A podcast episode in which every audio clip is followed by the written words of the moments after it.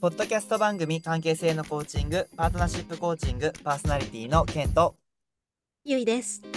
この番組は40代の同い年、プロコーチでありながら立場が全く違う2人が恋愛、夫婦、カップル、親友など多様な人の親密な関係性についてざっくばらんにお話しする番組です。関係性において語られにくい性の話なども含めてオープンにお話ししていきます。時にはゲストの方をお招きしてお届けしていきます。一人でも多くの人が関係性についてよりオープンになれる世界を作っていきたいと願っています。毎週金曜午後5時に配信です。はい、やってまいりました。第11エピソード。前回に続き、ゆいとけんがシステムコーチングを受ける回後編はいです。イエーイ。イエーイ。今日は前回の続きからはい、引き続きいきたいと思います。はい。システムコーチのあこちゃんに来ていただいて、今回もはーい。ていってもらおうと思います。よろしくお願いします。はい。よろしくお願いします。うん。前回こは、ね、れはあれうんうんあのあれだよね、二人にちょっとなんでシステムコーチングを受けようと思ってるかっていうのをインタビューしてもらってあの DTA というデザイニングティームアライアンス人的な共同関係っていうどんな雰囲気でとかどんな文化で進めていきたいかっていうところをあこちゃんに関わってもらいながらゆいとあのケンの2人のこの DTA を結んでそしてゆいとケンとアッコちゃんっていう DCA っていうデザイニングコーチアライアンスっていうかあのコーチとどんな関係でいたいかっていうところもなんか握ったっていうところが前回まででした。はい。はい。はね。あ、これ改めてうん。ね、あの改めてやってみて思ったけどもしこれ夫婦で受けたりする時も最初の DTA ってやっぱ多分すごい大事うん。よね。うん。うん。そうだね。なんかどんなねどんなことを意識しながら話したいかとか話す時に何を相手と約束を取っておきたいかって先に2人でそれを言語化する作業っていやいいなと思いました。ちょっとさなんか話それるけど、先週この前か昨日一昨日日曜日あの、うん。お僕たちがあのシステムコーチングを学んだ CRR グローバルジャパンの日本に来て15周年のイベントがあって、そこに行ってきたのね。あの、うんうん。午後参加してでそこでさ、うん。なんかシステムコーチの人たちさやっぱもう何人もいてみんな言ってたのが、もう DTA を一度やり始めると世の中の全てを DTA がやっぱないとなんか気持ち悪いってすごい 言っててなんか皆さんねシステムコーチとして活躍されてる方もいれば企業の中でとか何かねそうじゃない例えばスポーツチームをサポートしてるって人たちもいてもうなんか全部のミーティングの前の時に DTA がないと気持ち悪くてしょうがないみたいなことをすごい言ってて本当になんか DTA ってどんな場面とかどんな関係性においてもあるとすごくあの便利だしなんかお互い気持ちよく事柄が進められるなっていうのもとっても感じたことだったかな。うん。ね、後の会話が楽になるよね。うんうん。本当だね。うんはい。。はい。ね、なんか迷った時に戻れる、指針にもうん。なりそうだし、それをなんかこう一緒に共同で作っていくっていう、お互いに責任を持つっていうのがやっぱすごくいいなって、うんうん、思ってます。うん。でもほらさ2人はさシステムコーチでもあるからまああの比較的スムーズに出てきたじゃない？うん うんうんでその言葉のチョイスも言葉に対するなんていうのかなえこれってどういう意味？とか解釈って違うじゃんうん。がなんかすごく一致感があったんでしょうね、うん見てても。うん。えっと、これがあの本当リアルな場にいた時にうん。例えば率直って言ってもいやなんかうん。率直って思ってるけど率直じゃないじゃんみたいな。ことがなんかこれって何ができたら率直って言えるのとか、っていうことのなんか定義づけも必要になったりするのかなってちょっとふと思ったんですよね。うん。でも必要かもね。だしなんかやっぱりなんか一個の言葉に対する見方とか捉え方って人によって違うからなんかもうちょっとそれってどんな質感なのかとかそれなんかねポーズでやるととかさなんかちょっとそういうことやってその言葉の質感をなんかお互いがちゃんと定義を理解し合うのも大切なプロセスだなと思うね。確かにね。色とかもいいかも、あ、ね。いいかもね。ああ、色ね。なんか、し、し、お互いが信用ってあったけどさ、信用してるお二人のこのさ、何？空気って何色なの？うん。っていきなりちょっと聞いちゃうんだけど。色ね。うん。俺なんかね、み、緑な感じ。えうー、ん。私水色だった。うんへーなんか透明な水色みたいなイメー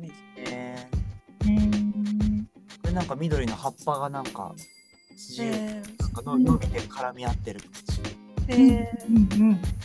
いいね、いいね。ありがとうございます。ー、でこれって別にね、あの、それが一致しなきゃいけないわけももちろんないと思うし、でもなんか今聞いてて思ったのは、ただ信用って言われるよりも、色のイメージを聞いただけで、なんだろう、なんか感覚変わる気がするんでうん。すよね。うんなんか聞いた後、時ってなんかお二人の中で何か起きました？ケンちゃんっぽいって思った。あ、ケンちゃんっぽい。なんか、そうだね。僕は、あ、そういうなんか透き通ってる感じなんだなっていうのがよりなんか分かって、信用するっていうことのなんか、の優位の質感をまたなんかエッセンスして、なんか要素として受け取って、なんかちょっとまたその緑の緑の葉っぱとその透明な水色みたいなのが今なんか融合してる感じが。融合してるんだねう。これね見てるあ聞いてくださってる人見えないと思うんだけど、うんずっとケンちゃんの手がもう融合してます。うん、あありがとうございます。はい。ではでは、まあ、はい DTA は前回ね決めたものでうん終わらないということでいいでしょうか。はい、終わらずね。はーい、ありがとうございます。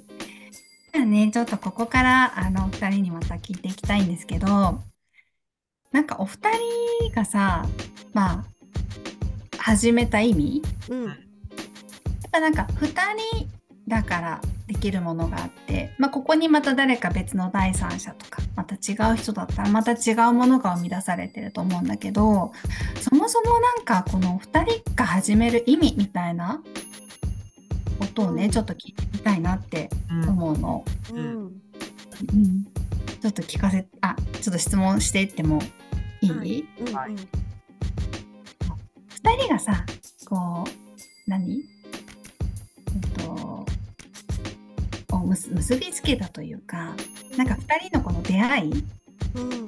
うん、もしなんかこう、あごめん、もとい。もしね、宇宙がね、二人をね、うんなんか意味を持って結びつけたとしたらさ、うん。どんな意味があって結びつけられたと思いますか？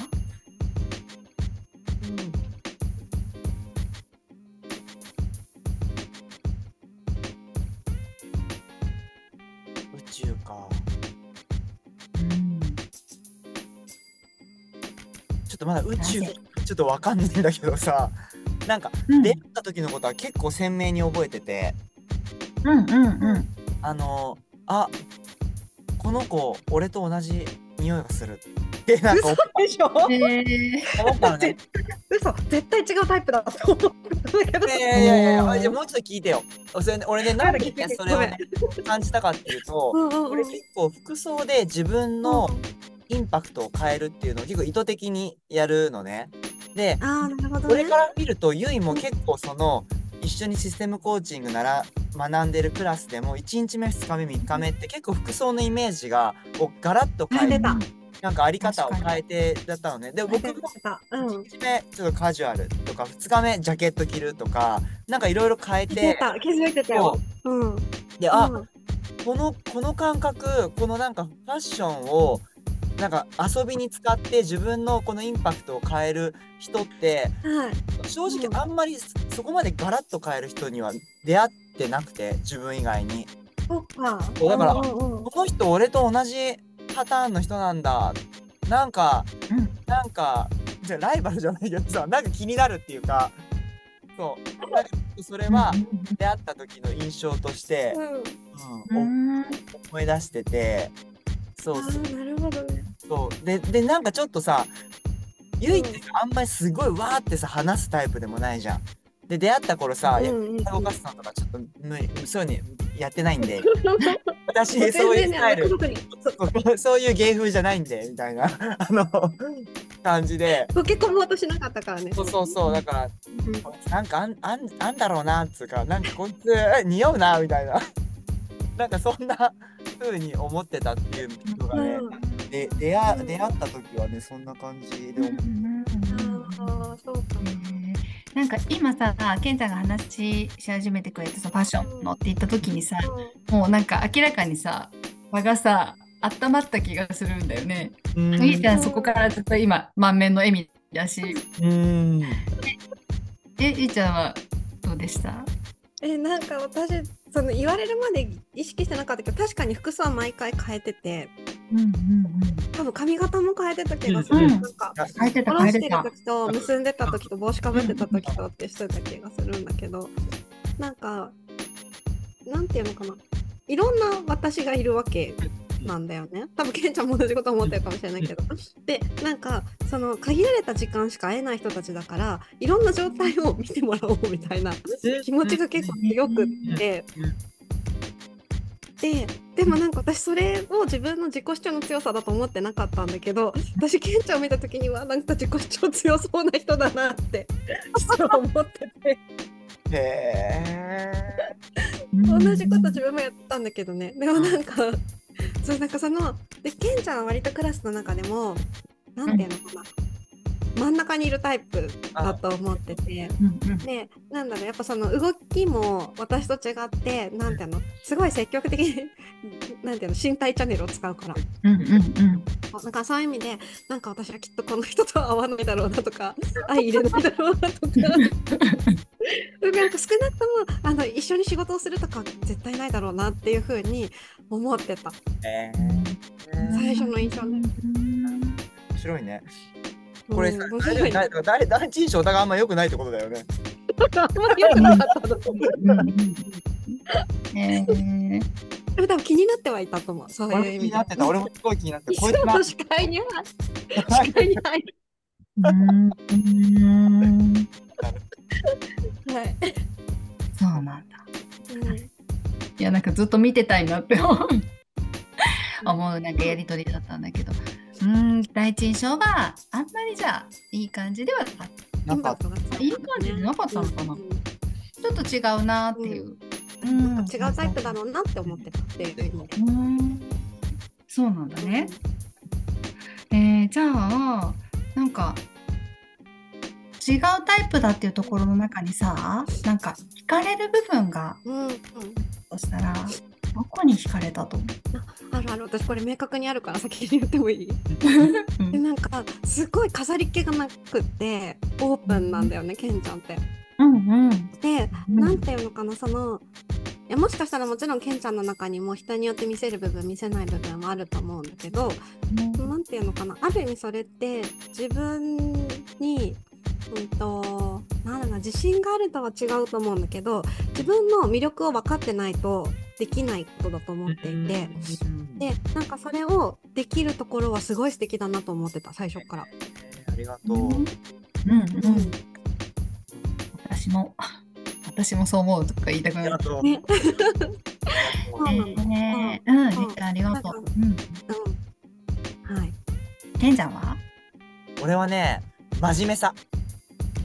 あの、一見この人、あんまり真面目じゃないのかなって最初は思ったんだけど、知れば知るほど、すっごい真面目できちんと何かを進めようっていう、なんか努力できるところとか、うんなんかその一つのことを本当にそこに向き合って、うん、いるっていうのは本当すごいなって思うんだよ。やっぱ真面目さっていうかね、真面目さ、向き合うとか、卓越するみたいなところへのなんか思いというか、パッションみたいなものは、すごいなっていうのは、知れば知るほど感じるところかな。うんねでも人の気さで言うとケンちゃんの方が強い気がするけどね。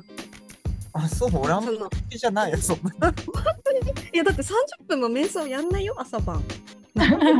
でもそれ以外のこと、俺、あ俺さ、もうす結構さ、秋っぽいし、好き嫌いはうんわかるのよ。すぐ飽きちゃうの。そうなの瞑想もまだほらでもさ始めてさまだい10日ぐらいだからさ今後もうフェードアウトして次会った時とかさえ瞑想ってなんだっけ？みたいな感じになってるかもしれないけど。うんうんねえあ今ケンちゃんが、うんケンちゃんが今さ話してくれてる間さちょっとしっとりしたよね番組が落ち着いた感じがすごく。うんうん。うん。なんかお互いじっくり味わってるのかなっていうのが。うん。うん。伝わってきました、えー。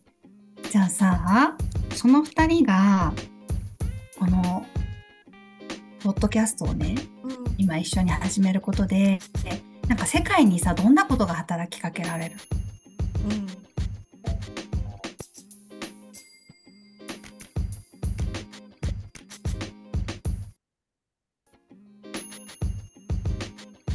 と先に話すとねうん。多分話したいと思ってる人はあえっとその関係性とかうん。特に親密な関係性夫婦とかカップルとかどちらかというとプライベートって言われる話をえっと、もっと語りたいとかなんと,、うん、と語らなくってもえっとなんとかしたいとか、もしくはしなんとかしてほしいもあるかもしれないけどって思ってる人たちはいる気がするんだけどそれは意外とこう語られないままになってるなと思っていてそれをえっとケンちゃんと私だったら臆せず話せるんじゃないかと思った。うんうんでそれを話していくことであ話していいんだとか、えっと、口に出していいんだとか誰かのところにそれを出してみてもいいんだっていう風に思える人が増えたら何かが変わるかなと思ったの。それによって何かを良くするっていうところまではちょっとおこがましいかもしれないけどなんかそれによって何かを変えるきっかけにできたらいいなっていうのは最初の頃から思ってなるほど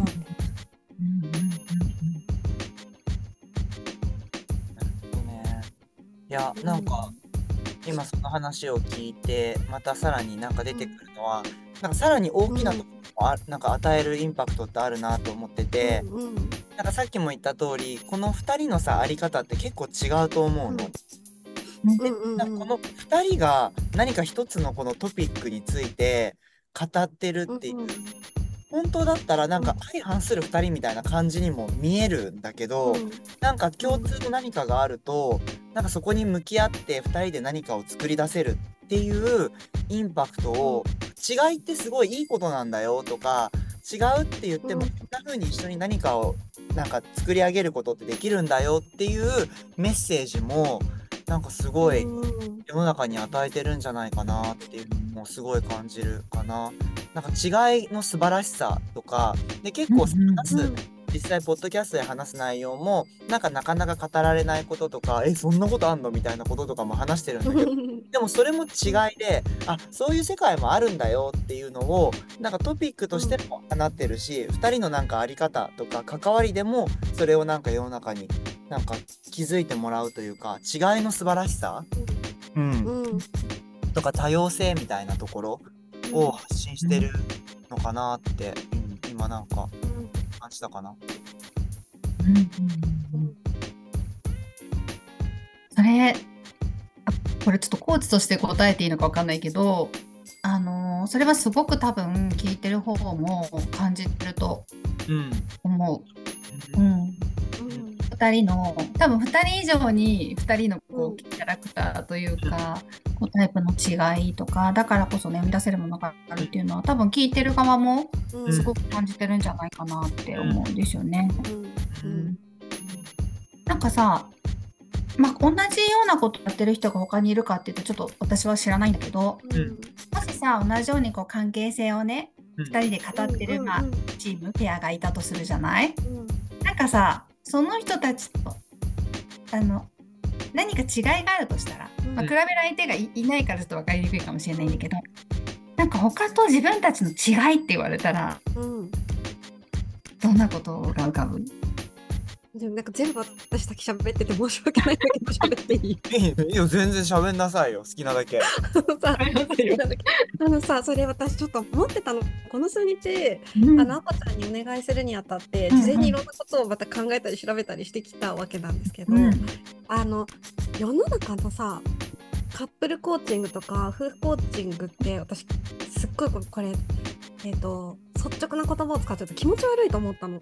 うん。あのね、なんか2人のためにとか2人の未来とか、なんだろう。あとなんかどういう言葉があったのかな。なんか2人の2人をチームにするとかなんかそういう言葉って私たちコーチの立場として使いがちだと思うのね。で私もこれをやってる中でそういう言葉をもしかしたら使ってた場面もあったかもしれないし、なんかホームページを作ろうってなったら書いちゃうような気がするんだけど、これコーチの立場だから出せる言葉であってうん。コーチングを受ける夫婦としてクライアントに立った時にめちゃめちゃ気持ち悪いと思ったの。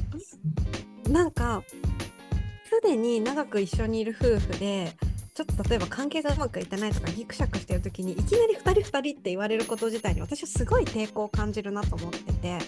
だからそう考えた時になんかコーチとして私がやることってそういう人たそういう人たちっていうとすごい語弊があるな。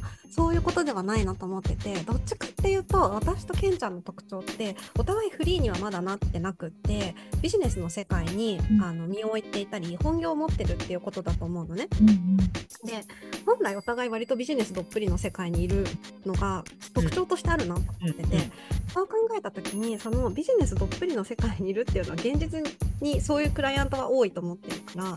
なんていうのかなそのいきなり2人のとか夢をとかなんかチームみたいなことを言わないで、なんていうのかなもっとこう効率よく生活するためにとか、今の日常をもっとあの快適にするためにとかっていう方が案外クライアントには刺さるんじゃないかなとかなんかこうあこのコーチだったらなんか変にいろんなことを押し付けてこないかもって思われるんじゃないかなってちょっと思ったところがあって。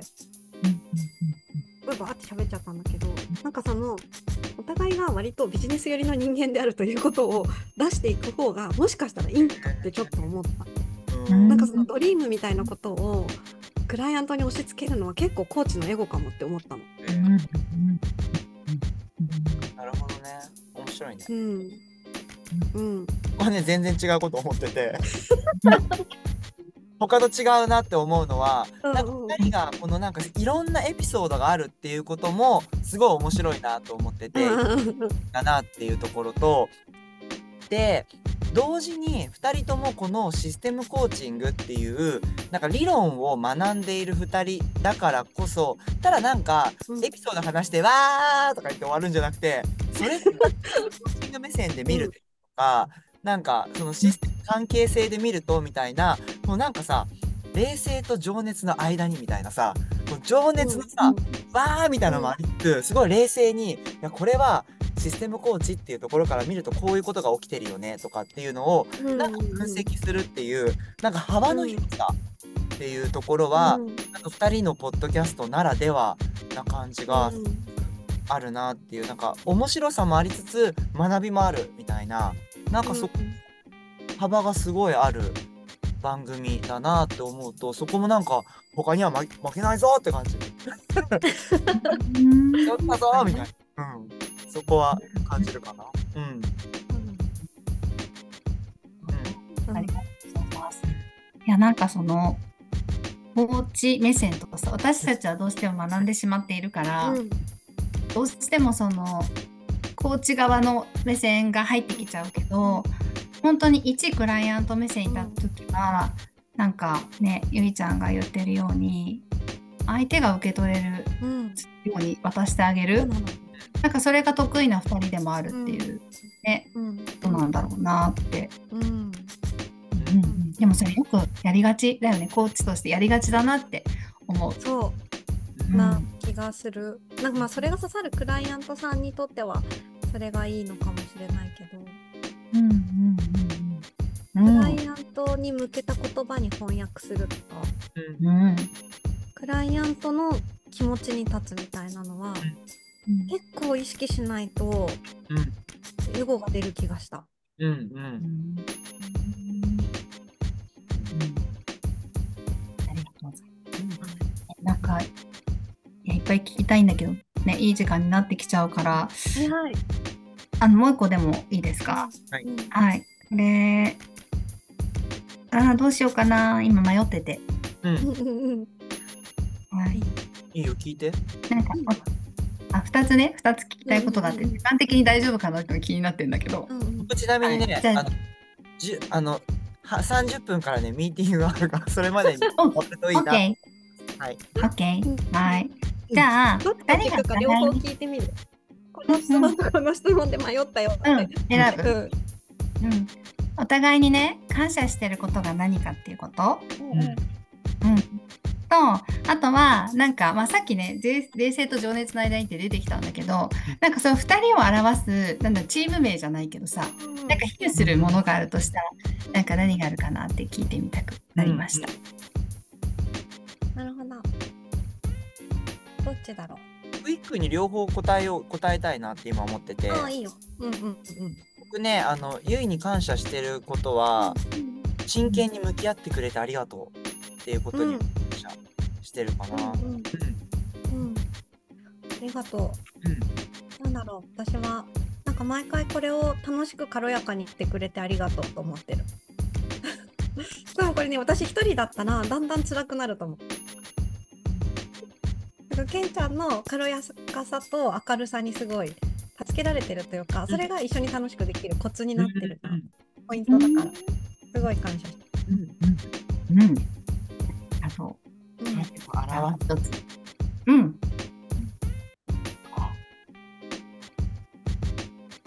なんかさ、なんかわかんないけどね、俺ちょっと言う、だね、先に今パッと。出して。うんなんかね、牧場主と羊みたいな感じの若干イメージがある。よくか一応聞いとく。どっちが主でどっちが羊？主主。ゆいちゃんそうだよね。姉ちゃんが主で、俺が羊間違で。いなくそうだと思う。なん。かさ、さっきのさ、信用するのも多分すごいさ、あるんだと思うんだけど、すごい青空で緑がすごい茂ってて、柵とかがないところで、俺がなんか羊がわーって書いて草原駆け回ってて、ゆうちゃんがなんか、はーとかって言うと、なんかビーとかって言うと、俺がまたゆうちゃんのとこ戻ってきて、うんうんうんうんとか言って、じゃあまた行ってくるよとか言って、なんかそう、そういう、うん。なこれなんていうの？そうなんだ病な、何、なんだろう？牧場。うん北海道に関係ある牧いや場。あ。る意味バランスはねそうだよね、ある意味バランスは取れてる。そして私なんかこの限られた時間の中でパッとそういうのが思い浮かばなくて。なんだけど、なんだろうな。でもなんかそのイメージはすごいしっくりきた。けど多分それがパターンなんだよね。あ、だから、時話してた々やってよ、だから。羊や、え俺、何かわ役割変わった。羊そう、ゆいちゃんが羊やっうんてうんうん、俺が牧場主やる。でもそれはやっぱあれだね。仮面オフ会だね。ダメ。あなたの名前が出てきましたけど。そううん仮面をつけて。そう顔と名前が割れないところでなるほどでオフ会をやってもう自由に話すっていうのをやりたいねって。やりたいねっていうかやりたいって私が言ってただけなんだけどはい、ありがとうございます。牧場主とね、羊。そして次、一を超えるときは、じゃあ、この役割が変わっているかも。しれないうんね。ね確かにでも役割意識できるかもできると面白いかもっていうのは、うん今日の新しい気づきだうん、った、それはね。うん。はい。ね、じゃあ、いい時間にもなってきたので、はい。はいいやー、はい。マジでこれで、はいうん閉じていきたいと思います。はい。あこちゃん、改めてありがとうございました。で、皆さん、さん、ありがとうございました。はい、聞いてくださってありがとうございます。関係性のコーチング、パートナーシップコーチングではパートナーシップについてコーチングを受けたい方々を募集しています。また、このポッドキャストでお話ししたい方も気軽に概要欄からご連絡ください。それではまた来週お会いしましょう。あこちゃんもありがとうあり。がとうございましたバイバイありがとうございました。バイバイ。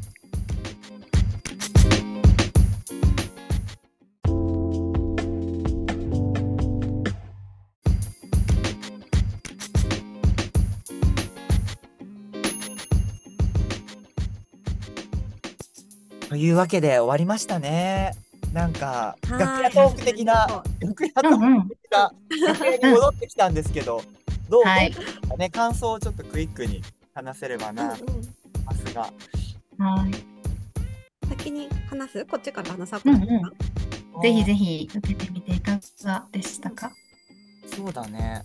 いや改めてさ、うん。なんかシステムコーチに関わってもらうって面白いなと思って自分たちではなんかなかなか考えにくいとか出にくいことそれが嫌とかじゃなくてなんかあそのアングルあったんだみたいなところを、うん。やっぱりコーチが問いを、ね、投げてくれたりとかなんかそこを関係性を言葉で反映したりとか認知してくれることでなんか新たな気づきが生まれるっていうのはあやっぱりすごい豊かないい時間だったなって思ったかな。